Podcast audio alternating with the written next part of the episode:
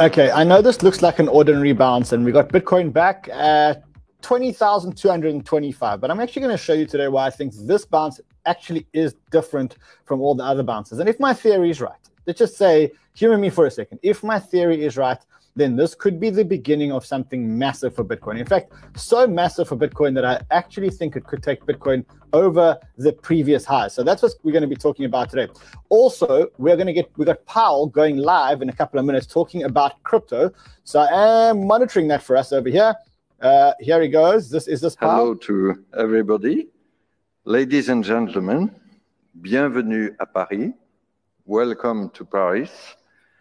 And to the Bank of France, even if you are not exactly in our premises, which are quite close to Le Louvre. Okay, so I'm going to keep monitoring that. Uh, in fact, our team's going to keep monitoring that. We're going to cross over that when it's time for Powell to speak. We've got a lot to talk about. We've got Do Kwon and potentially an arrest warrant with Interpol. We've got some altcoins I want to talk about, and it's just going to be a big show. So I'm here in Singapore. Uh, wasn't going to do a show. Doing an unscheduled show. Let's do it.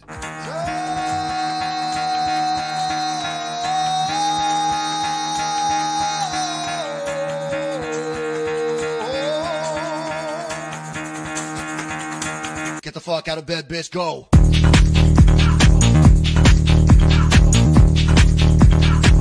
Get up, get up, look at the guy, go from. Gotta wake up, gotta wake up, bitch, get up.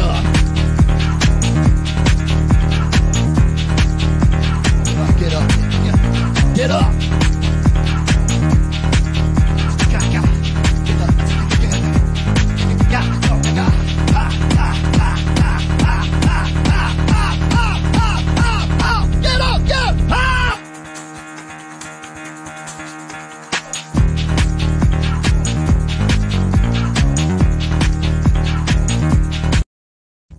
Yo, yo, yo, I must say, I love, I love this fam, I love this fam. Bunch of D Js here, any time of the day and night, scheduled or unscheduled. You guys are here to support me while I bring you crypto love and crypto wisdom. Now listen, guys, this is a completely, completely, completely unscheduled stream. I wasn't supposed to stream, but there was a Bitcoin breakout, and I think I know why Bitcoin is breaking out while there are so many currency wars. There's also Powell speaking live around tokenization in in my in, in finance, and I think that's also going to be quite big. So we're here, we're going to do this together. I need you guys to do me a huge favor. Because this is not a scheduled stream, I need you guys to smash that like button. I need you to subscribe to the channel. And if you're not subscribed to the channel, then what I need you to do is I need you to, to hit that uh, bell notification as well, because that will tell you when we're going live. And there's going to be a lot of unscheduled streams in the next couple of days. So let's do this, guys. Let's do this. Let's do it. There's so much to talk about. I guess, look, the team, the team is watching this. Um, they will tell us when Powell goes live. So we're not going to miss anything. You've got nothing to worry about. Also, I know I've got you guys in the chat. So we, we, between the team and the chat, we'll get this one right. I want to talk about other things. I want to talk about more important things. And that's this over here. So, by the way, you can see I'm in Singapore. I don't have my regular streaming setup. I'm in a tiny room. If I tell you this room is tiny, um, in fact, on Twitter, I'll post a little video of what this room looks like right now. You will laugh your heads off. But here I am, and I'm, I'm doing it. I'm doing it. I'm bringing you crypto love and crypto wisdom. All right, let's go. So let's look at Bitcoin, and let's look at this pump that we're getting uh, in Bitcoin. So we were testing lows, but in fact, we weren't actually testing the lows. We were trading in that range. Remember, I told you there was that range, and I said every time Bitcoin goes to eighteen thousand eight hundred or so, you should be buying. And in fact, I told you guys that you should have bought the, the range at the bottom of that range. And now we're back up at twenty thousand two hundred sixty-three. The good thing is that if you look back at this, Bitcoin hasn't tested that, that bottom. Where, remember, I said to you, I think that that was the bottom. That was the June bottom after the Luna unwind and the three arrows capital unwind. And I said, look, we had so many forced sellers, um, so many li liquidations, forced liquidations, that I think that that was the bottom. And you know what? We haven't even come back to test that low yet uh, at all, despite the fact that on the stock markets, we almost, almost, almost tested it on the NASDAQ. So that is the June low on the NASDAQ. And the NASDAQ has had a bloodbath in the last couple of days um, and almost tested that low. In fact, that low on the NASDAQ was about eleven thousand fifty-five, and NASDAQ went down to eleven thousand one hundred sixty. So you can pretty much say that the NASDAQ actually tested uh, tested that low. Um, so very encouraging to see that even though the NASDAQ was going down, Bitcoin held its held itself. eighteen thousand eight hundred, it wasn't going down. even though there was a bloodbath on the NASDAQ, and let me tell you, it has been an absolute bloodbath on the NASDAQ. This is what the NASDAQ looks like in the last month. Now, I know for crypto, it doesn't seem like a lot, but when you're talking about shares like Microsoft and Google and Apple and Meta going down nineteen percent, fourteen percent, fifteen percent, and you consider that most of the pensions or most investors in the U S and most E T Fs in the U S are indexed somehow towards the NASDAQ, you realize just how big this NASDAQ collapse has been. In fact, September has been a huge, huge, huge, bad, bad, bad month for the NASDAQ. And Bitcoin hasn't even come back to touch its lows. And I think I know why that's happening at the moment. In fact, if you look at uh, Charlie Bilello's tweet, he says only three percent of the S and P five hundred closed above their fifty-day moving average. So this is a, a, huge, um, uh, a, a huge collapse in the NASDAQ, and the NASDAQ testing its June lows, and it, it it it will probably break them at some point, and hopefully Bitcoin will still hold the levels that Bitcoin's holding. I did see this tweet, which shows how the current bear market fares out relative to other bear markets. So if you compare where we are to where nineteen seventy to seventy-nine was, you can see seventy-nine was brutal, eighty to eighty-nine also quite brutal, two thousand to two thousand nine, that was a big dot-com crash, brutal. And if you compare that to where we've been now, we haven't even started. So there is a chance that we haven't even started. But generally, when things get bad, you'll realize that a lot of people will say that it's going to get worse. And that's kind of where we find ourselves now. We find ourselves where everyone has resigned to the fact that it is bad out there. Everyone thinks it's going to be bad. Interest rates are going to continue to go up for a long time. Markets are going to continue to come down. And we're starting to feel that sense of panic. We're starting to feel like investors are absolutely panicking. And that's usually when we get some kind of relief bounce. I'm not going to say it's the end of the bear market, because I don't think it's the end of the bear market, but I do think that it is some kind of relief bounce. When you get the NASDAQ doing that in a month or doing that, in fact, let's quickly measure w- what the NASDAQ did in the last, in, in the month of September, month to date. So that's the thirtieth of, that's the beginning of September. We're down about ten percent in September. Now, for the NASDAQ, that is huge. That's that's a massive number. Um, and I don't know if you guys remember, but a while back I said to you, I think that the narrative is going to change. I, th- I said to you that I think that the narrative is going to shift from interest rates to the Dixie. In fact, that was about a month ago when I said to you guys, I, I tweeted this and I also said it on the show. I said, the Dixie just broke a previous high. This was when the Dixie was still at one oh five. I said, a, a close above this level may mean a much stronger U S dollar market. It's all about narratives. For the last nine months, it was about inflation and interest rates. For the next couple of months, it's going to be the Dixie, and that's going to be the narrative. And that's exactly what's happening. You can see what the Dixie has done. The Dixie has done, A, it's it's staying in that parabola, which is uh, very scary. Um, but on the other hand, you can see that actually may, may, may, just, just, just wicked above this trend. So we want to see if it breaks through this trend.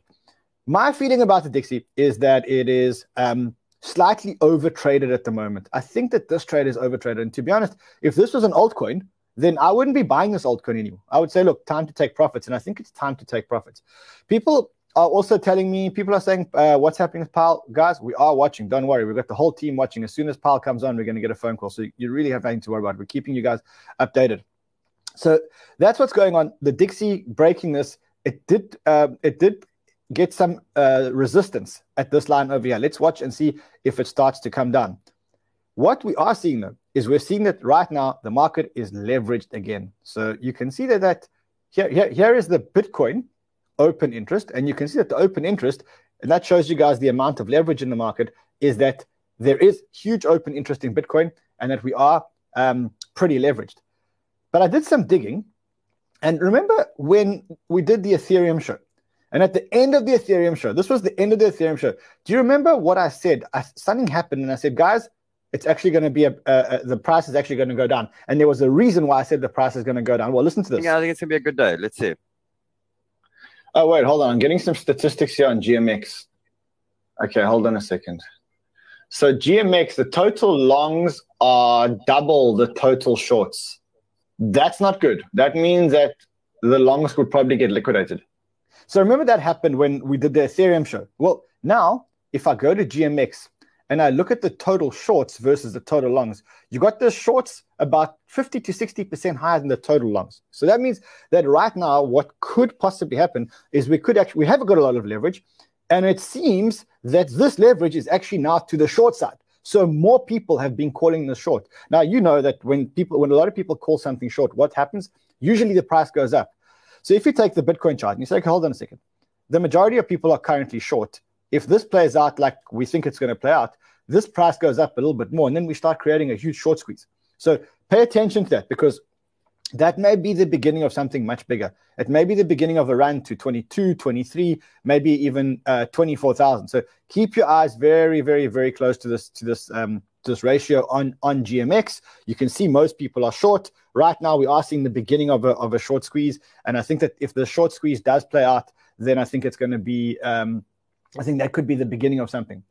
Um, I do want to show you this. So, okay, we have elections. Um, we, we do have some good news. And in the good news for the markets, one is the markets, the NASDAQ and that have already run a lot. They've, they've come down a lot. And usually when they come down so fast, you need to have some kind of reversal. That's the first thing.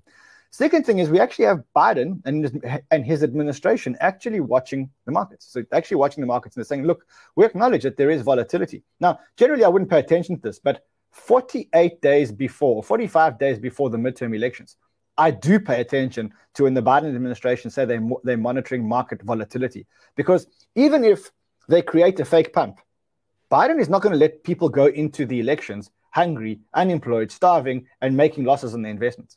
And I think that forty days to go, forty-five days to go before the midterm elections, that's probably a good time to start uh, to start getting yourself, to start positioning yourself for the election. Also, also, also, September is known to be a brutal month for markets. We said that in the beginning of September. We said all you need to do is you need to survive September, right? October is the opposite. So they actually call October the bear market killer or the bear market breaker.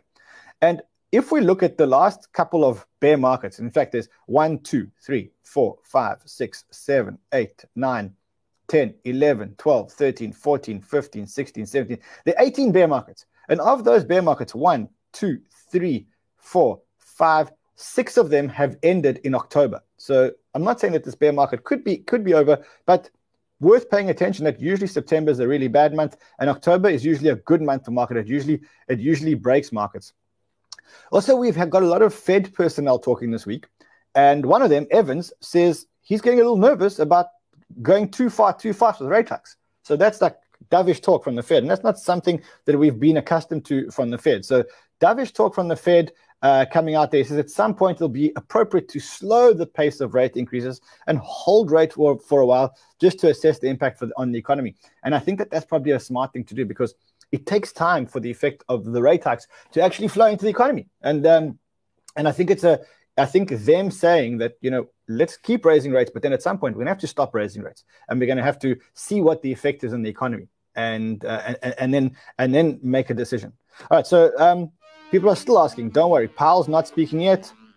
Some other guy speaking. I don't know who is. Here he is. Has been conducting since twenty twenty nine experiments with a wide range. We'll let you know as soon as Powell's on, but before that, I do want to show you what I think is going on with Bitcoin and why all of a sudden we've had a pump. It doesn't really make, I mean, what caused the Bitcoin pump? It doesn't really make sense that there's a Bitcoin pump. Markets have been coming down. There's not any good news in sight. In fact, if you look at the NASDAQ, even though we had a slight, slight, slight bounce in NASDAQ, less than one percent, you had Bitcoin rocketing today. So what is it? What, what is it that made, that, that made Bitcoin rocket today? And I think it's a realization that I had this morning, and I think that re- that realization a lot of people are starting to have at the moment. So let's, let's let's go through the theory, and then you guys can decide whether you want to buy this theory and invest behind it or or not. And the theory stems off uh, or starts off with this thing around narratives. And I keep saying to you that crypto is actually all about narratives. And remember, we had the interest rate narrative before, and I kept saying to you, it's all about interest rates and inflation, and the higher inflation will make higher interest rates. Well, that in, that narrative is now gone. And about a month ago, in fact, just over a month ago, on the twenty-third of August, I tweeted and I said, the new narrative is actually going to be the Dixie. And since then, the narrative has been the Dixie. And in fact, that is what's happened to the Dixie over there, as you can see. And at the same time, while this has happened to the Dixie, you've seen The, the the dollar the dollar destroy a whole lot of other currencies. So I mean, you saw the great the, the Great Britain pound um, And in fact, let's just take a look at twenty twenty-two. So if we take the beginning of twenty twenty-two and we go all the way down to where we are today, the pound was at one stage down twenty-five percent against the dollar. And the pound's not the only one that's getting killed against the dollar. In fact, you've got the euro against the dollar. And if we go back to January and we look at how badly the euro has been destroyed against the dollar against the dollar since January, you've got the euro also down sixteen percent towards the uh, against the, the dollar. And these are levels that the these currencies, and these are first world currencies, haven't seen for twenty, thirty, and forty years. So as the Dixie, the dollar index, which is actually measures the strength of the dollar against other currencies, goes up and people flock to U S dollars, all the major currencies and all the minor currencies around the world have been collapsing. And it's even currencies like the Japanese yen. The Japanese yen is known for its stability. In fact, in Japan, there's no interest rates. There are just simply no interest rates. Um, that is also devalued twenty percent against the dollar. Now, these are major currencies. And with all these currencies, what we've seen is we've seen that there's been huge interventions by the central banks to try and support these currencies. In Japan, we've had buying of the yen on the open market or selling of U S treasuries on the open market, which they haven't done in, in many years. In the U K, um, we had... Um, In the U K, we also had interventions. Um, they came out yesterday with this huge announcement, or what we thought was going to be a huge announcement. And actually, all they said in this huge announcement is that the role of monetary policies is to ensure that demand does not get ahead of supply, blah, blah, blah. And all they said is they will do whatever it takes to return inflation to its target of two percent. And now what we're expecting is that the U K will raise interest rates by two percent uh, before November. So that's another one of the... the um, the uh, um, uh, interventions that happened. So you've had China intervene as well. China has intervened so much that it's actually now come out with statements saying that uh, regulators asked to avoid trading activities that cause big fluctuations in the security market. Not only that, they've actually gone into the security markets and are buying stocks. Um, uh, they're buying stocks to, to stabilize the market. Okay, so, so all these banks, major banks in first world countries, have actually started to intervene. That's how bad the strength is of the U S dollar. So, um, in, in fact, when the British pound uh, collapsed the other day, just to give perspective on how bad this collapse is, this collapse was as bad as the period or the, the number of days where, jo- where George Soros attacked the British pound and almost destroyed the British pound. So, in in so uh, Alex Kruger says, last night's G B P Great Britain pound flash crash was almost as large as the infamous Soros-driven Black Wednesday of nineteen ninety-two. It went down four point eight percent then, and it went, it went down four point three percent um, now. So that's where we're at. If you want to know what caused the British pound to collapse, well, you can go watch Miles' show, which you did earlier, um, or you can just read a couple of articles. Essentially, what the U K did was they passed tax cuts to try and stimulate the economy, and with those tax cuts, there were concerns that they wouldn't be able to repay their debt and they wouldn't be able to hold the stability of their currency. And that's what caused it. But it's not only those those currencies. In fact, every currency has, well, not every, but most currencies in the world have depreciated against the dollar. If you take the year to date and you look at all the major currencies in the world, even big currencies, South Korean won, Swedish krona, Japanese yen, British pound, all of those have devalued by twenty percent, nineteen percent against the U S dollar. And what you're looking at here is mainly first world uh, uh, currencies. But what about third world currencies? What about the Sri Lankan currency? What about the Indian currency? What about the Brazilian currency? Th- the Turkish currency?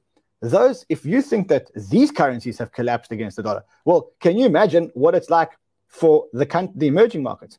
And this is where my theory comes in. This is where my whole theory comes in. We're in a period now, we're in a period now where the dollar is strengthening and the dollar is showing no sign of reprieve as people run to the dollar to try and save their and to try and save their money, right? So people are now running to the dollar. Um, at the same time, what's happening is all the other currencies are starting to weaken, and because the dollar is getting so expensive, because the dollar is getting so strong, it means that most countries that have a lot of debt, in fact, and most countries do have a lot of debt, and their debt is usually denominated in U S dollars, simply won't be able to pay back their debt. So if you think about a country, take, for example, Greece or Argentina or Turkey, who has debt, and their debt is denominated in U S dollars. When their, when their currency weakens relative to the U S dollar, they need to take a whole lot more of their currency to repay that original loan. And most countries simply cannot afford to repay the loan. And what that's going to cause is it's going to cause a spiral in the currencies. So as the dollar gets stronger, it's going to cause a spiral and a collapse in all the other currencies. And so if you think that if you think that th- these collapses that I showed you are bad, can you imagine what happens when some countries cannot repay their debt? In fact, we saw it with Greece, and I think we saw it with Argentina a while back. What happens when they default on their debt? And now, because the dollar is so strong, and most debt is actually dollar denominated, there's a big chance that most of these countries won't be able to pay it back, and their con- currencies will get destroyed completely. So now put yourself in a position of someone who li- who's living in these countries. And it's happened to me before when I was living, or when, when I was, when I am living in South Africa, but it happened to me before earlier in my life when I was in South Africa. And what happened was the currency collapsed. And when the currency collapses, the problem is that you don't know, or you don't know where to put uh, your money. So when your currency collapses, usually what you can do is you can run to dollars. The problem is with the dollar that that trade is overcrowded. In fact, not only is it overcrowded, and you got the dollar index um, uh, um, At, at highs and very scary to buy into dollar index. But the problem is that usually in a lot of these countries, you actually can't even get your hands onto dollars, which means that you'll end up paying a black market or street premium to actually buy dollars. And that premium can go up to one hundred percent. In fact, in Zimbabwe, I remember that the guys had to pay over one hundred percent to buy dollars. So there was a quoted rate and you had to pay double that rate. So what do people do? So, so what do, what do people, what do people do in times like this? People who live in these countries that can't repay their debt. Well, they go and buy dollar-denominated assets. What are those dollar-denominated assets? Usually property. If you can buy property and property remains dollar-denominated, that's a good place to store your wealth. So if you see that your currency is going to collapse, the first thing that you do, go out and buy property, because you know that a home is a home is a home. And for as long as that there are people living there, there will be demand for the home and its bricks and mortar. You can buy gold. You can buy silver. If you bought gold and silver, they're illiquid and you can't transport them. You could buy the dollar, but the dollar, as I've showed you, is a very, very, very crowded trade. And so this is what I think is going to happen. I think that people are going to look at this and they're going to say, look, if I'm living in Britain and my currency is devaluing, I should put my money into Bitcoin. Because not only if I want to leave, like the Ukrainians or, or, or the Africans, if not only because, because I, I want to leave, I can just take the money with me on a U S B port or on a, on a, on a hard drive, on a on a ledger or a trezor, but I'm buying something that's dollar denominated. And so I tested this, I, I tested this earlier, and I want to show you guys a chart. This here is, let's just take a date. So we'll take a date. The date is the twentieth of, let's take the date of the nineteenth of September. And let's go to the U S dollar chart from the nineteenth of September, and let's go to the four hour chart just to be fair. Um, and that is the nineteenth of September. And here it is. If I take the nineteenth of September to where we are right now, Bitcoin has gone up ten point four one percent relative to the U S dollar, right? Cool. Let's take that same chart on the Great Britain pound, on the British pound, and let's take the nineteenth of September and let's take a, a chart to where we are now. And you can see that the that Bitcoin has gone up seventeen percent to the British pound. You see that?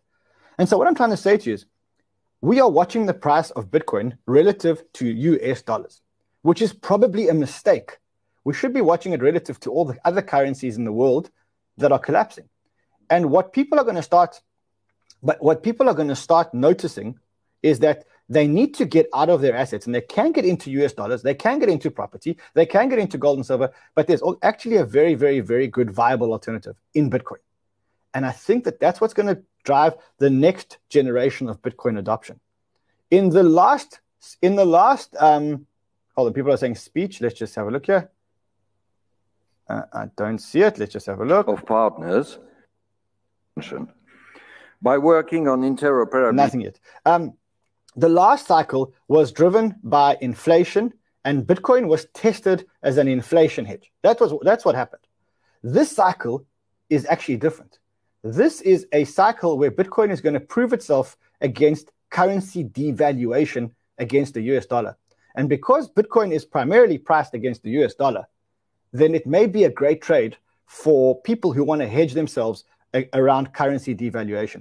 And the last thing you got to remember about these things is when currencies of third world market economies collapse, of emerging markets collapse, usually people want to flee the country. You saw it vaguely. You saw it, you saw a small bit of it in Ukraine where people wanted to leave. And the last thing that you want to leave with is U S dollar notes or the currency or the currency that that country holds. And so I think that we're about to enter a new cycle with Bitcoin. The cycle will be around all currencies devaluing against the U S dollar and a very, very, very crowded trade in the U S dollar. And so people may look for another alternative to invest in, one that hasn't run uh, parabolically, one whose chart doesn't look like this. And I mean, you wouldn't buy that, right? But what about this? What about a chart that has done that? In fact, let's go just to a bigger. What about a chart that's done that? Maybe that is something to buy. Maybe that is something to buy. And so I think that whilst this trade is overtraded, this trade is still a good trade. And what's even a better trade is when you take it against these, these currencies that are collapsing. As I said, from the nineteenth of September, Bitcoin's gone up sixteen point five two percent against the, the pound. Let's take the uh, euro, just to show you guys the same example. Uh, let's go. Yeah, let's take let's take a Bitcoin Euro trade, a B T C E R.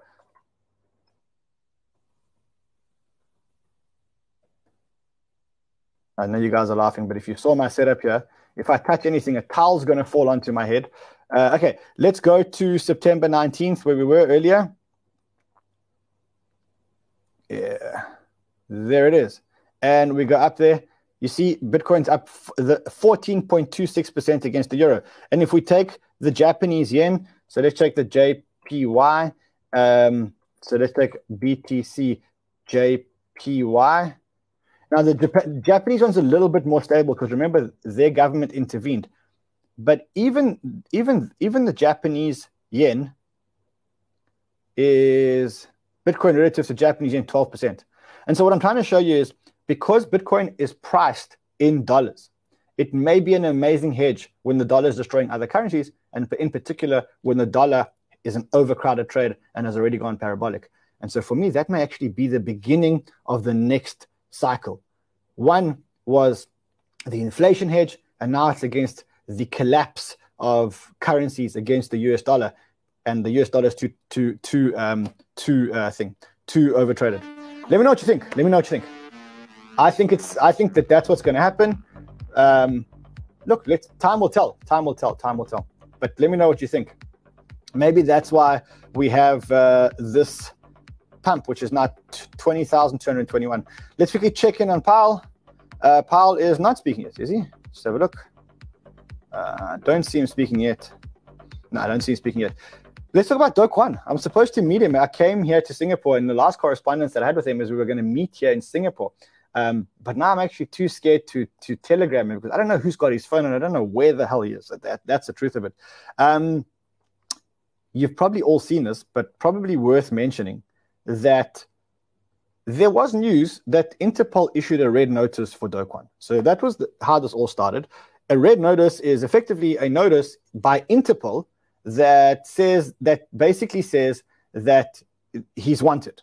And it says, red notices are issued for fugitives wanted either for prosecution to serve a sentence. A red notice is a request to law enforcement worldwide to locate and provisionally arrest a person pending extradition, surrender, or similar legal action. So this allows you to search all people that have a um, a uh, red notice against them. So I did a search for Do Kwon. I didn't want to put in nation- nationality or anything else.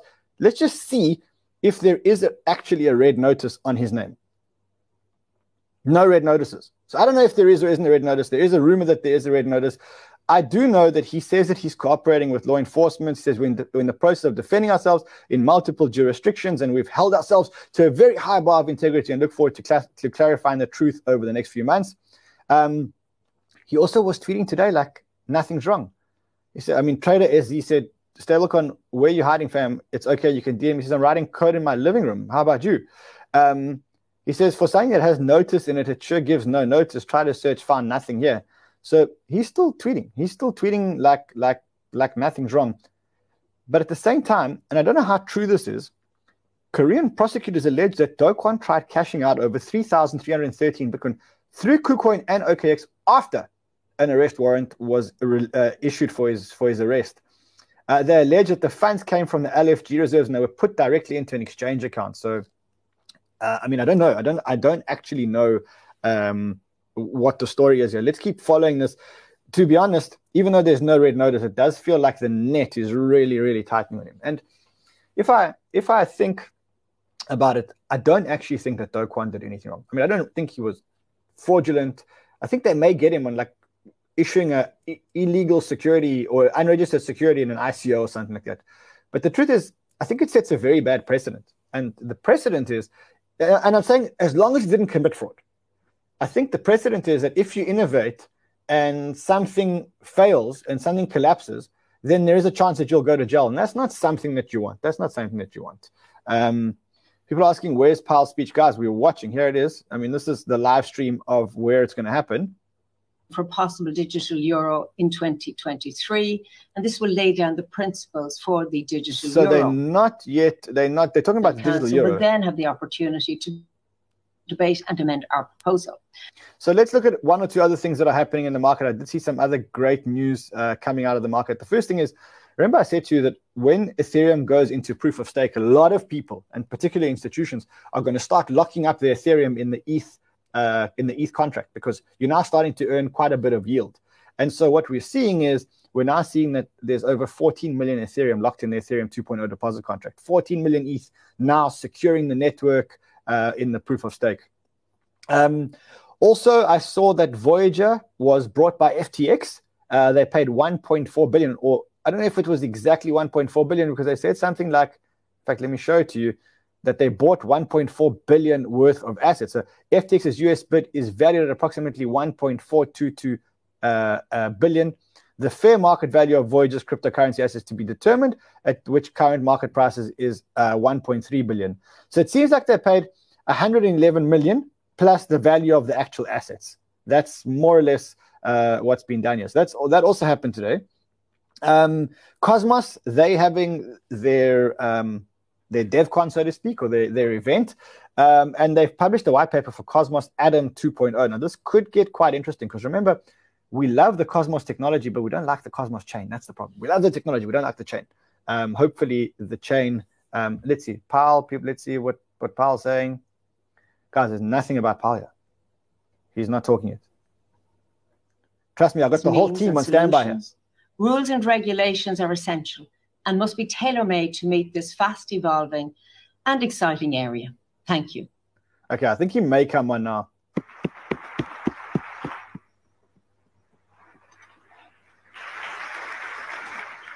Thank you.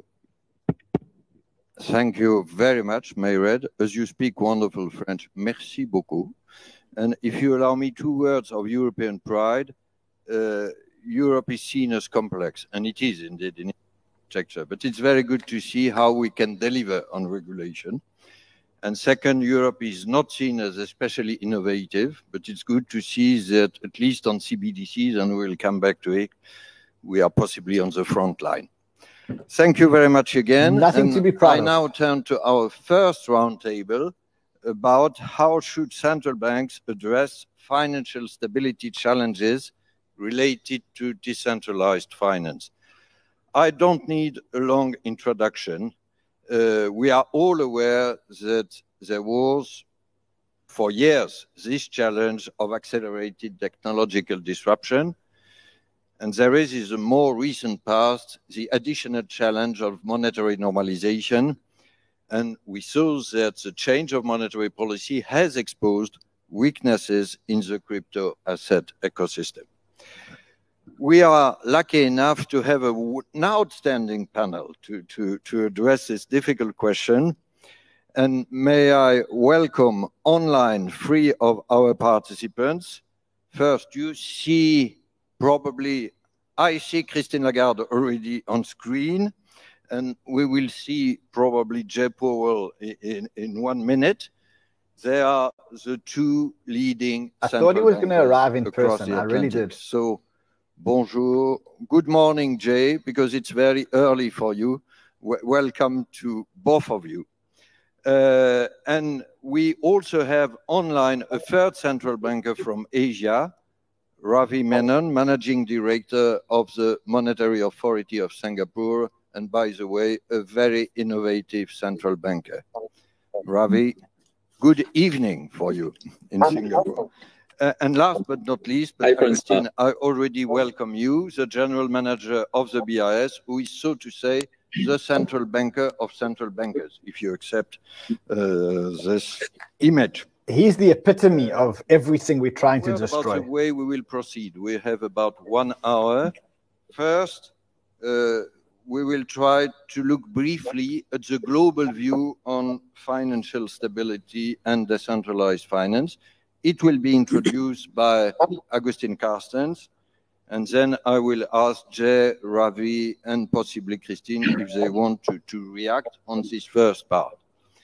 And then we will have a second part, uh, which will be the longer one, on the responses of central banks, be it on innovation and or regulation.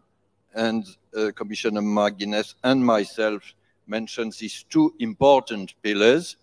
And it will be, it will start with Christine and then Jay uh, presenting the European and then the American view uh, on the issue. Agustin, if you agree, let us give in five minutes the global view on financial stability and decentralized finance. And we all know how accurate you can be on such a sensitive issue. Very much. Thank you for having me here. It's a real pleasure to be in this grand event uh, prepared by the Bank of France and in this uh, magnificent uh, fora. I think he came for the lunch. This is a very timely he, discussion. He just came for the food. Of course, we have been facing some circumstances uh, recently that has put financial stability issues at the top of our mind. And in addition, we have seen very important developments in the field of DeFi. And as you said, we just we just witnessed a, a few months ago what you called the the, the, the crypto winter. Uh, financial stability issues, of course, are are very important, and we have to assess assess the impact of DeFi into financial financial stability. Let me start very briefly, without uh, going on too long. We started with crypto assets, cryptocurrencies, uh, Bitcoin, generally speaking. Problem there, major volatility, instability, lack of stable pricing. Next iteration was stablecoins, uh, which tried to ad address the issue of instability of cryptocurrencies. And then based on using crypto uh, stablecoins, the idea has been to use different decentralized protocols and consensus mechanisms plus cryptography to further uh, the application of digital assets to financial transactions. Therefore, DeFi has been created. I have to say it has been a quite a, a unruly development. It has, it has developed in a very, I would say, laissez-faire way. And uh, so, and, and one of the big problems that uh, DeFi has, as as, it, as we know it today, is that it, it's it's basically the applications of, of some cryptocurrencies with some other financial transactions that are self-referential. They really are not tied to real-life uh, transactions or need. I mean, they facilitate borrowing, lending, and trading. But it mo it's mostly only cryptocurrencies. And uh, it is based on, uh, uh, so DeFi de de de depends and exposes intermediaries to the traditional risks that traditional financial intermediation establishes, which is liquidity risk, counterparty risk, leverage, and so on and so forth. But they don't have the infrastructure to deal with that. Basically, the way they have dealt with is by collateralized arrangements. And that's why stablecoins is the grease on the wheels in DeFi. But oftentimes, the, the collateralization is not effective. The governance of, of many of these DeFi transactions are not well established. And they depend to a large extent on exchange houses that do too many things at the same time without, without appropriate segregation of activities, accountability, and appropriate governance. This leads me to, I would say, the punchline of this initial uh, intervention, And, and that is that DeFi has today many structural problems that in a way, uh, uh, what we have seen today was not hard to predict. I mean, it was, we, and we at the B I S in different documents established there, there are intrinsic weaknesses into the system that has, haven't been taken sufficiently, and therefore it's not surprising that we have seen some, some stability issues in that sector. This has been compounded by the movement of interest rates, but I won't say that the, the movements in interest rates has been an additional element, not a key element of the problems we're seeing uh, in, DeFi, uh, in DeFi today. Now, that doesn't mean that the technology that is behind DeFi is not useful, that the ideas are not challenging, uh, and challenging more in an intellectual way, that we, we need to think about it and that we should find ways to make good use of them. But what, what I see is that the, the, the development of DeFi is going in one direction, and what we all would like to see from a financial stability is going in another. Therefore, we need to close that gap. We need to work more together with the industry. We probably, I, I, I, I would say, uh, uh, in some ex to some extent, we, we, we should go slower because we're in a hurry. Uh, the problem when you're, you go in a hurry without much uh, reflection is that this leads to accidents, and this is exactly what we're seeing. So, Uh, the financial stability issues, precise financial stability issues that concern me the most are the contact points between the DeFi world that is out there with the traditional systems. A lot of that takes place through the exchange houses, the, the, the, the ramping up and ramping down of the system, uh, and, and some, some uh, leverage or some lending transactions where it is not very clear what is the collateral behind it. I think that we need to address them. I need to address them, but so far I think it, it is contained.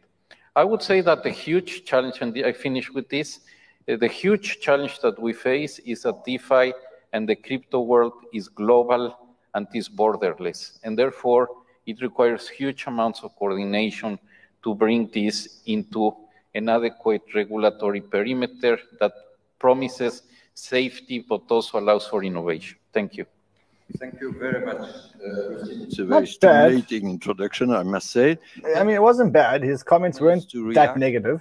And perhaps also to come back to this issue of monetary normalization. Your image or your feeling was perhaps that these are more structural forces uh, which, which are playing, and that monetary normalization only played a minor role. Uh, I oversimplify.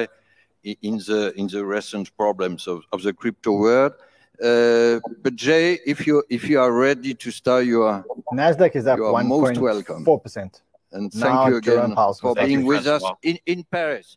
In Paris, you cherish. I should stress it again. Yes, and I'm I'm sorry not to be able to join you, as you know, uh, in person there today. So I, I would just uh, begin by thanking you for uh, inviting me to take part, and uh, and also by agreeing with uh, you know what the, the take that uh, Agustin articulated.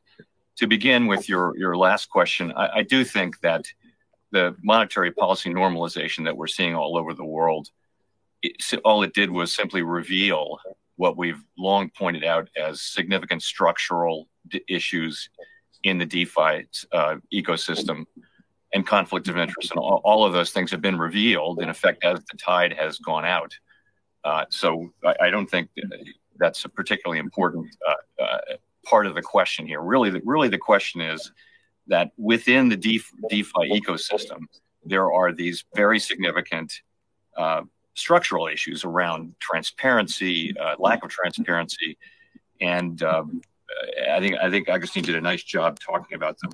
So the good the good news, I suppose, is that the interaction between, from a financial stability standpoint, the interaction between the DeFi ecosystem and the traditional banking system and traditional financial system is not that large at this point. So we were able to witness the you know the, the DeFi winter, but it didn't have significant effects on on the banking system and broader financial stability, and that's a good thing. And I think it it it, it demonstrates the weaknesses and, and the work that needs to be done around regulation carefully and thoughtfully, and gives us a little bit of time. That that's that situation will not persist indefinitely. Ultimately, uh, you know, that's not a stable equilibrium, and we we need to be very careful about. And we'll, I guess we'll get to this a little later, but we need to be very careful about how crypto activities are taken within the regulatory perimeter. In any case, wherever they take place. As Agustin pointed out, there's a real need for more appropriate regulation so that uh, as as DeFi expands and starts to touch more and more retail customers and that sort of thing, uh, so that appropriate regulation is in place. Got that. Come back to regulation in our second part. Ravi, can I ask you a brief reaction also on this financial stability issue? Yes. Um, well, thank you, Francois. And um, uh, thanks for the invitation to participate in this. And uh, greetings to my colleagues, uh, Agustin, Christine, Jay. Good to see you. Um, I generally agree with what uh, Agustin and Jay have said. Uh, let me um, add uh, a couple of nuances. Um, I would say uh, it will be useful to distinguish the various components of what we call the crypto ecosystem. Um, and I think the way each, the kinds of risks each of them pose and the kinds of benefits each of them pose uh, and what they mean for financial stability uh, would be quite different. Um, so if you look at, uh, say, tokenized assets, for instance, uh, there are many banks experimenting with this. Basically, you express the uh, ownership rights over an asset as a digital token uh, and uh, cash and bonds, Uh, real assets, intangibles, carbon credits have all been tokenized. Um, these in and of itself, I think, uh, pose lesser risk, but they're not the predominant part of the ecosystem, unfortunately, although I think that's where the real potential lies. Um, then you have cryptocurrencies, uh, for which I don't see any redeeming uh, value. Wow. Uh, because they're meant to be used as medium of exchange within the distributed ledger, but we have all seen how they've taken a life of their own outside and are posing a, a range of risks, some of which Agustin has spoken about, wow. um, ranging from cons- consumer protection, volatility in value, uh, money laundering risks, and even financial stability risks uh, pushed to the extreme. Wow, this guy's come out the um, blocks aggressive. And the speculation in these currencies has led to price changes that are nothing to do with the underlying economic value. And I think with the current monetary policy normalization process and tightening, uh, it is, as Jay said, they're going to expose the uh, excessive uh, exuberance that has been attached to these cryptocurrencies. And I think they're going to be affected badly. Um, in fact, all of us on this panel, I think in our own ways, have been saying this, uh, the risks involved in uh, investing in cryptocurrencies. Um, but who listens to central bankers, right? Um, and I'm afraid It's uh, the time for reckoning has come. I'm a little bit more wow, the time um, for reckoning has come. Positive about stable coins if they're done well. Basically, these are digital tokens whose value is pegged to another asset.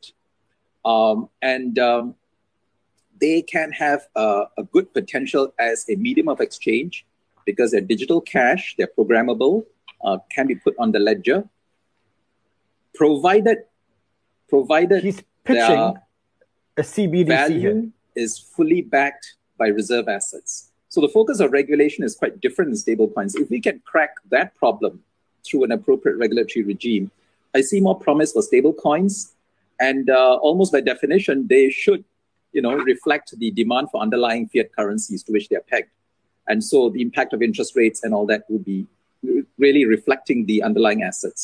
So I think we need to make distinctions across the three. And DeFi is a totally different animal. All these things that we discussed in the crypto world can operate in alongside the traditional financial system. In fact, many banks and traditional players are involved in these uh, uh, innovations. Uh, DeFi is a totally different thing. And I fully agree with Agustin. There is a lot of stuff that's unknown. I would just say the central problem is that even if you can address the other risks, the big risk is where are you going to apply the regulation to? Because all our regulatory approaches are based on applying regulations to legal entities. In a decentralized world, You can't do that to an algorithm. At and least he knows that, that governance and risk management responsibility on the players uh, that can make a difference in the DeFi world is exceedingly difficult. Uh, and that's something, uh, if we can overcome, I can see some promise in DeFi. Otherwise, this could be a game stopper. Um, but I want to say that you don't have to go as far as DeFi. Crypto assets and digital assets have a role to play alongside traditional finance. Some of them are working, some of them not going to work. And I think the current normalization phase in monetary policy is going to expose which are the ones that are promising and which are the ones that are uh, purely speculative. Thanks. I mean, I mean, he was aggressive. He came out of sure, the block Ian, fully aggressive. I'm sure the distinction you made between different animals will be useful when we will discuss more precisely regulation, uh, as Jay mentioned. By the way, you use the word cryptocurrencies sometime. And usually we central bankers don't like that much the expression cryptocurrencies, because these are, these are not currencies, these are crypto assets. But I'm sure we agree. uh, Christine, do you want at this stage to intervene and react, or do you prefer to focus on, on, on central bank response in the second part? Please, you, you are very welcome. Bonjour. Yeah. Thank you so much. Thank, bonjour, François. And thank you so much uh, for having us. And uh, I think it's it's very fitting, actually, that uh, we discuss this uh, enigmatic uh, phenomenon that took the world in a, such a stormy way, right in the middle of the museum in the world that keeps probably the most enigmatic painting, uh, Mona Lisa. So thank you for having us in the Louvre. It's uh, it's just perfect. So just three points that I wanted to share with you, which I keep thinking of in relation to um, crypto assets uh, in general and uh, the impact it has had. First of all, the evolution has been stormy. It went from this uh, sort of cultural hype pushed by libertarians, promoted by Satoshi Nakamoto in his uh, wisdom, and total anonymity, to being this uh, uh, tool that is now accepted by the PayPal, Visa, and MasterCard of this world, and which has been abused uh, by, whether it was Terra or Luna, but certainly Mister Do Kwon, who is on the run, is the wow. other side of that enigmatic coin, uh, which warrants the regulation that has been advocated by both Jay and, and Ravi. Second, where evolution has been uh, critically important is this search for yield, which has clearly encouraged and accelerated the process at times when across the world we were in the lower bound, bound and, and where interests to be earned were limited. And third, um, the world was caught by surprise. And from these uh, regular statements that we all made that, oh, of course it was growing, but it wasn't systemic. Well, we are now at a stage where, you know, between ten and fifteen percent of Uh, Europeans and Americans actually have invested in cryptos uh, in twenty-one. At least they acknowledge and, uh, that. Where clearly regulators, uh, consumer protection agencies, supervisors are now really attentive to developments. So those are three interesting aspects: this cultural evolution, uh, the search for yield, and the world caught by surprise that I associate with the development of cryptos, that I will go into uh, further details in the second um second part of, of this session, Francois. Thank you.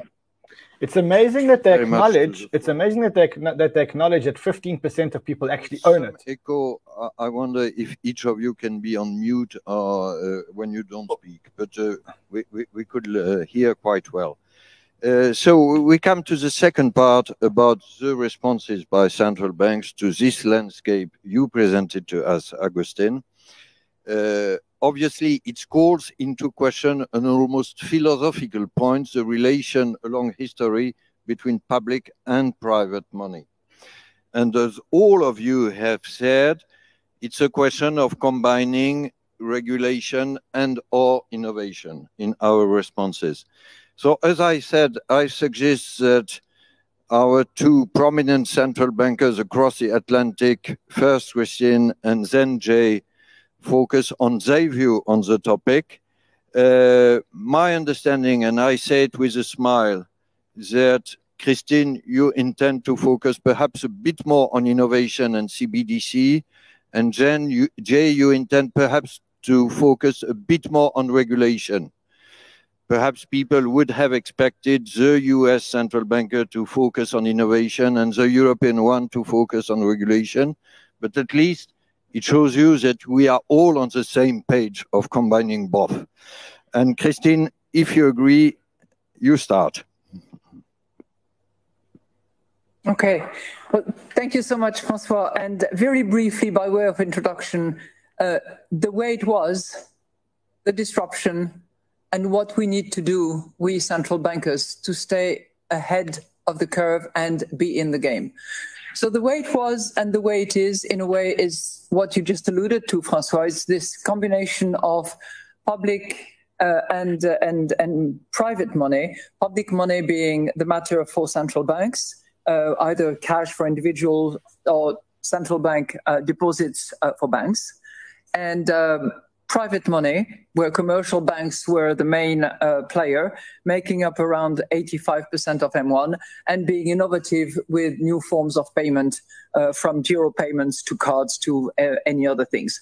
And both of those, public and, and private money, actually complemented each other quite nicely.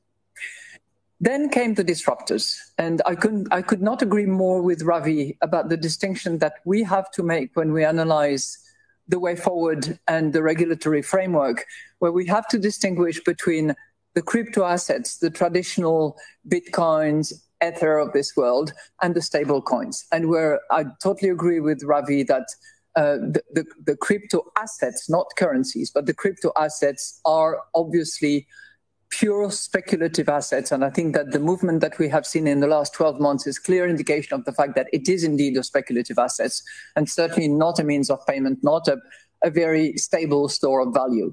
That's one aspect. For now. The second aspect, which is more promising, and I also agree with Ravi on that, is the whole sector of the stable coins, which only represent about ten percent of the entire crypto universe. So it's very minimal for the moment, but it is promising as long as we don't have uh, players that abuse the system, that pretend that they have liquid assets to back Uh, pay stable coins, or that it's one for one when in fact it is not one for one, and Terra is followed by Luna uh, bankruptcy. So that is possibly disruptive, but it is for the moment, as I said, only ten percent of this crypto universe that we are talking about. But it has created, and it has probably accelerated, the desire for more innovative ways of paying, more innovative ways of transacting.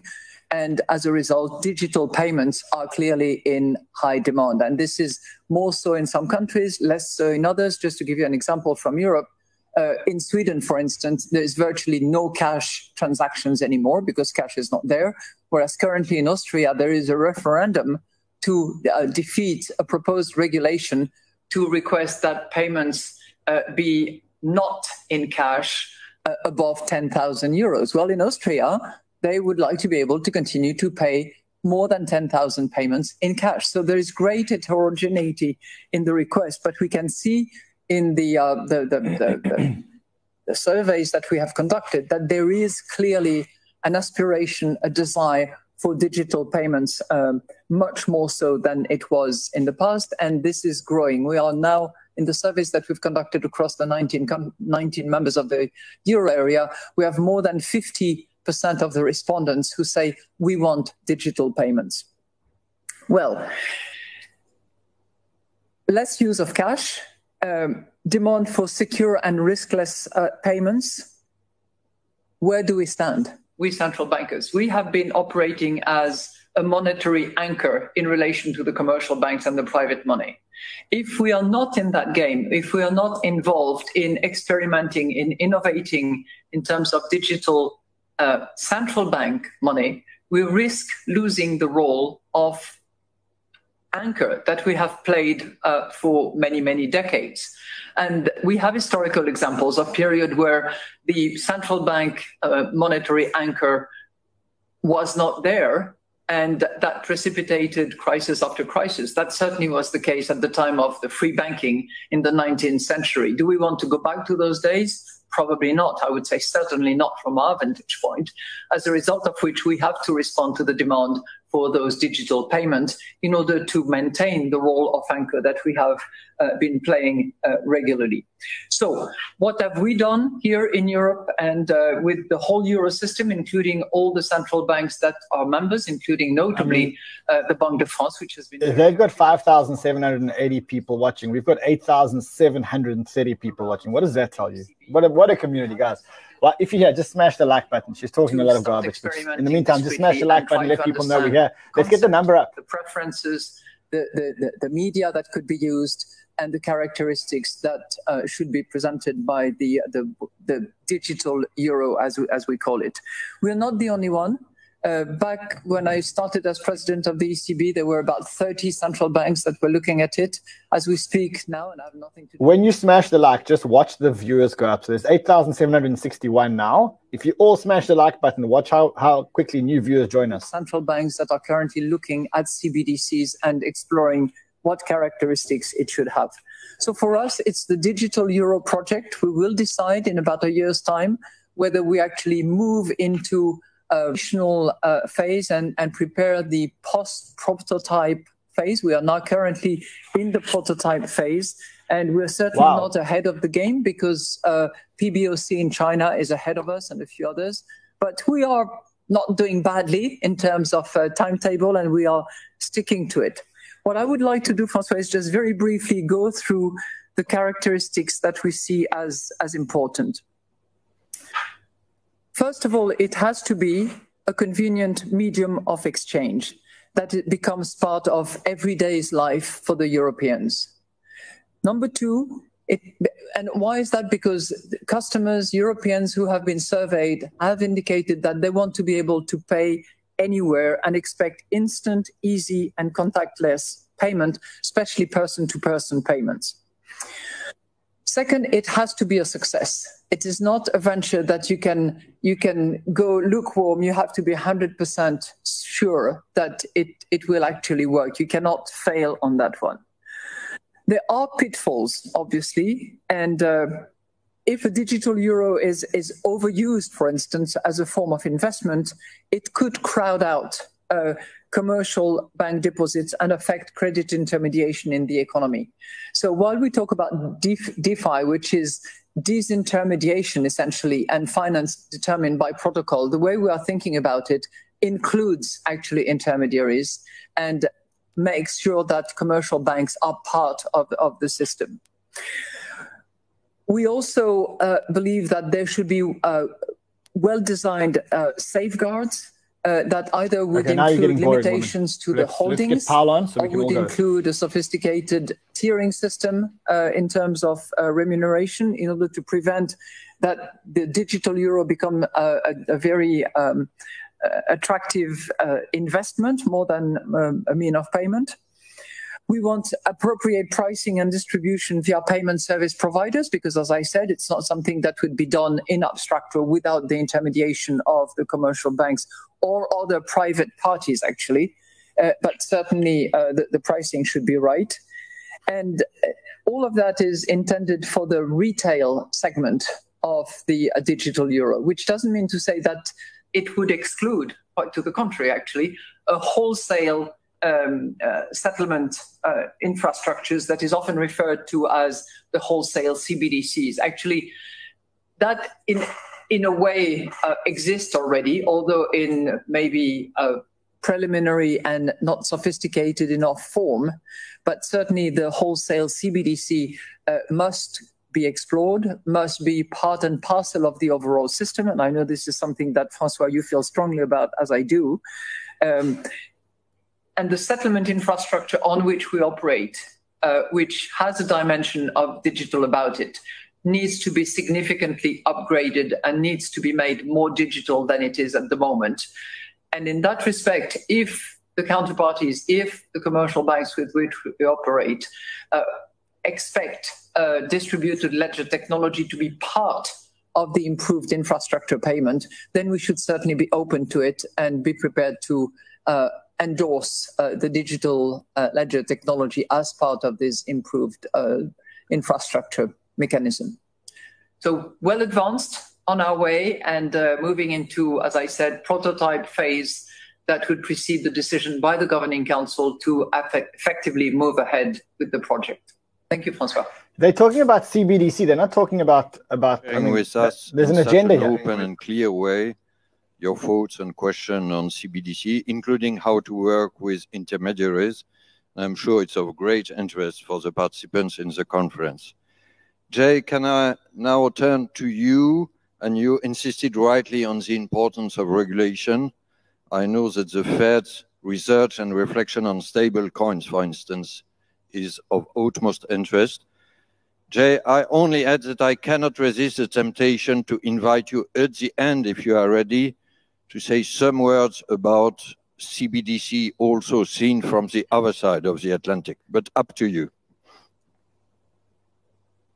Thank you, Francois. And you've also given me a perfect opportunity to point out that we have a, a long and proud history, actually, on uh, um, working alongside the private sector in, in support of responsible innovation that encourages efficiency, lowers costs, and brings better products to the public. We do favor responsible innovation, including in crypto-related services or products.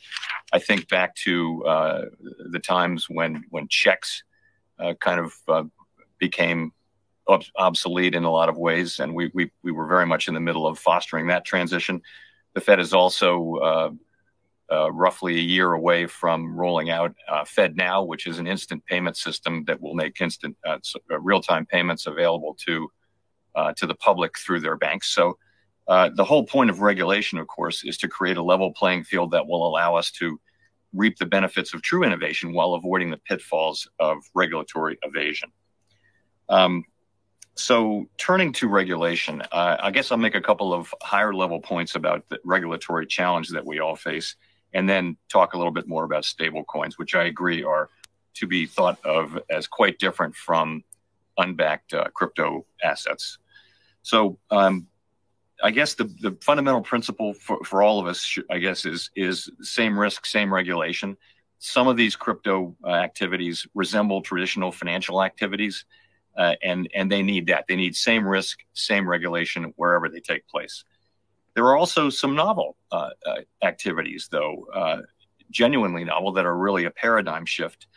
Uh, for example, uh, replacing intermediaries with smart contracts or decentralized governance and control structures. And so these novel structures create potential new risks. And I think we have a lot of work to do on that. We've got a lot of work to do across both the, the more traditional looking parts of DeFi, but, but especially for the novel aspects of it. An example would be unhosted wallets, for example, which allow users to custody their own crypto assets. However, they can also be used to evade sanctions or engage in money laundering. And there are other uh, novel aspects of it that are quite challenging, not least, uh, as I guess two of my colleagues have pointed out, the fact that, that this is a borderless uh, world, and just uh, we, we look to regulate an entity. And as I think Ravi pointed out, if that entity is an algorithm, how do we, how do we do that? So there's a lot of work and a lot of thinking to do to determine what practices are acceptable, which ones are flawed and predatory, uh, what can be done to address these problems. This is This is new technology. It certainly has the possibility to bring improvements and efficiencies to the financial system. We've got to realize, though, that in some cases, these apparent efficiencies are really superficial, superficial in the sense that the cost saving comes from ignoring risks or failing to maintain appropriate uh, levels of assets to and liquidity to deal with those risks in good time and bad, uh, and from complying with laws. So those are some higher level points. On On stable coins in particular. So as, uh, as I think others have pointed out, most of the usage of stable coins now is on the, the crypto platforms. In effect, uh, stable coins are a, a money-like asset that is used to settle transactions on DeFi platforms. Um, but uh, many stable coin issuers are talking about it, and there's a great deal of interest, I think, everywhere among potential stable coin issuers to reach the general public more broadly, including retail payments and that sort of thing. And I think, so that's really what, what our, uh, our, our main focus here from a regulatory standpoint is, is uh, should stablecoins be used in that way, much more broadly, much more public facing, away from the crypto platforms? What's the appropriate regulatory structure? And we have um, a group of uh, U S regulatory agencies under the leadership of the Treasury Department uh, put together a proposal that, uh, or an analysis and a proposal, and we encouraged Congress to pass legislation, which we think is needed for uh, for this kind of stablecoins. I'm happy to say that the House Financial Services Committee here in the United States is working on a bipartisan bill, um, we, for, and that's that's a very constructive uh, enterprise. I will say that from from the standpoint of, of the Fed, the central bank, uh, we think that the central bank is and, and will always be the main source of trust behind money. Stablecoins essentially borrow that trust from the underlying issuer, and, and in many cases, these are dollar stablecoins, so they're really borrowing that trust. These are private forms of money. They will be subject to runs if the, if the assets, if their reserves are not full of, of, of very high quality assets. So there's a, there's a regulatory job to be done there. We also think if you're going to have private money uh, created across the country, really there needs to be a federal role. I would liken it to what happens with the dual banking system here, where there's a very important role for state regulators, but there's also a role for any commercial bank in the United States. There's also a role in licensing that bank to operate uh, at the Fed or or another federal agency. And in the case of this, which is money creation, um, you know, we we think we think it really should be the Fed that that has that does play that role. Slot pump, slot um, pump. So that's our principal focus now, I would say. Turning to to your question, so cash is not disappearing here in the United States. We still use cash quite a lot. It is declining, not in absolute terms, but compared to non-cash payments, it's declining. Um, and we're motivated by uh, really what, what Christine was saying, to look very carefully at uh, at the potential costs and benefits, benefits of issuing a, a central bank digital currency here in the United States. So um, we, we agree that the, the central bank has always provided the stable, trusted anchor for the currency. That's really perhaps our most fundamental role as central banks, one of the most fundamental roles anyway. So we're looking at it very carefully. Uh, we're evaluating both the policy issues and the technology issues, and we're doing that with a very broad scope. Uh, we have not decided to proceed, and we don't see ourselves as making that decision for some time. We see ourselves uh, uh, as working in collaboration with with both uh, Congress, of course, but also with, with the executive branch, which brings um, expertise uh, to many of the issues that we that we have to deal with here. And at the end of the day, we will need approval from both the executive branch and Congress to move ahead with a central bank digital currency. So we see this as a as a process of at least a couple of years where we're doing work and uh, building public confidence in our analysis and in in our ultimate conclusions, which, as I say, we we, we certainly haven't reached yet. Um, and uh, I guess I would just say that's that's where we are. We've we've got a lot of work to do. There are many more things to say, uh, Francois, but I'll, I'll stop there. Uh, I think we should also stop there. I think we've pretty much heard everything that there is to say. No big news coming out of this. No big news coming out of this. But I mean, there is some news, um, specifically if they're working on C B D Cs, specifically in Europe, making good headway. And, you know, we don't want C B D Cs because C B D Cs will control where you spend, how much you spend. And I always give the example that, you know, if they impose lockdowns again and and they could then limit your wallet to not be able to spend at a certain time. So let's say that there's a lockdown that's imposed that no one is allowed to leave home at uh, ten p.m. or past ten p.m., if you leave your home past ten p.m., your wallet won't be able to work. And if you want to go and buy diapers, well, tough luck. You can't buy. That's just the way it is. So we're going to be very much against – I see – hold on. I see Powell's back on. This is this is a world in which um, stable coins are being offered to more to the general public. So they have aspects of bank deposits. You could say they're, they have aspects of, of money market funds. And, of course, both of those are very uh, substantially regulated. And appropriately so, because the, the general public will look at, I think we know from our experience over time, they'll look at, at a form of private money like that, and they'll assume that it's money, that it's, that it's, that it's money good, that it has the central bank's backing uh, or something like that, so that, that they can tr- trust it. And we just need to make sure that, that if the public is going to be facing and, and dealing with stable coins, uh, that, that carry that implication, that the reality is there. That, and I, I guess Ravi mentioned the reserves. The reserves need to be transparent, publicly, uh, you know, public, transparent to the public, and they need to consist of the kind of, you know, credit credit assets that will always be there when there's a need to fund withdrawals, because otherwise the, the structure will be run-proof. And we saw that in the last few months uh, in a couple of cases where where stablecoins were not able to handle withdrawals, and we saw it regularly with money market funds in the last two financial crises. In, in both of those cases, some of the money market funds were, were not able to, or, or really struggled to keep up, and the Fed had to step in and, and provide liquidity to that part of the market. So again, that's another form of private money, and we think it, it needs appropriate regulation. All right, so that's Powell.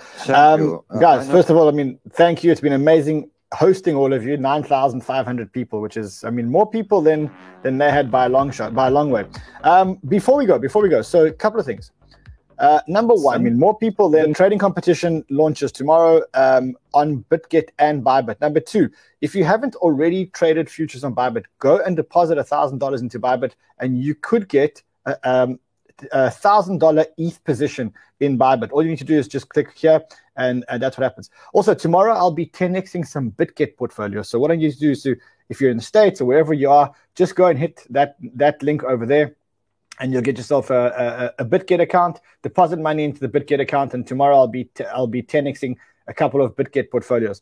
Lastly, lastly, lastly, lastly, lastly, go and have a look at our Discord. So everything, all the big calls are in the Discord. Oh man, uh, James, it says the disc, the the the Discord invite has expired. Let's let's try and get the right one. Um, hold on, let's try and get the right. Um, there we go. Okay, I don't know why it says it says I don't have permission to join. But there's twenty thousand people on the Discord. So go and have a look at the Discord. All our calls are there live, and you can also, everyone says it's, it's the best Discord ever, and it is the best Discord ever. Go and get it, go and check it out. Also, if you do have an exchange account using our referral link, that means you, you get access to the V I P zones. Guys, I will see you guys again maybe tomorrow. If not tomorrow, the next day. Tomorrow I'm at Token twenty forty-nine. I've got a couple of big interviews lined up. If I'm not here tomorrow, um, I will be back. I'll be back here on Thursday. So I'll see you guys again then. Until then, trade well, my friends. Have fun.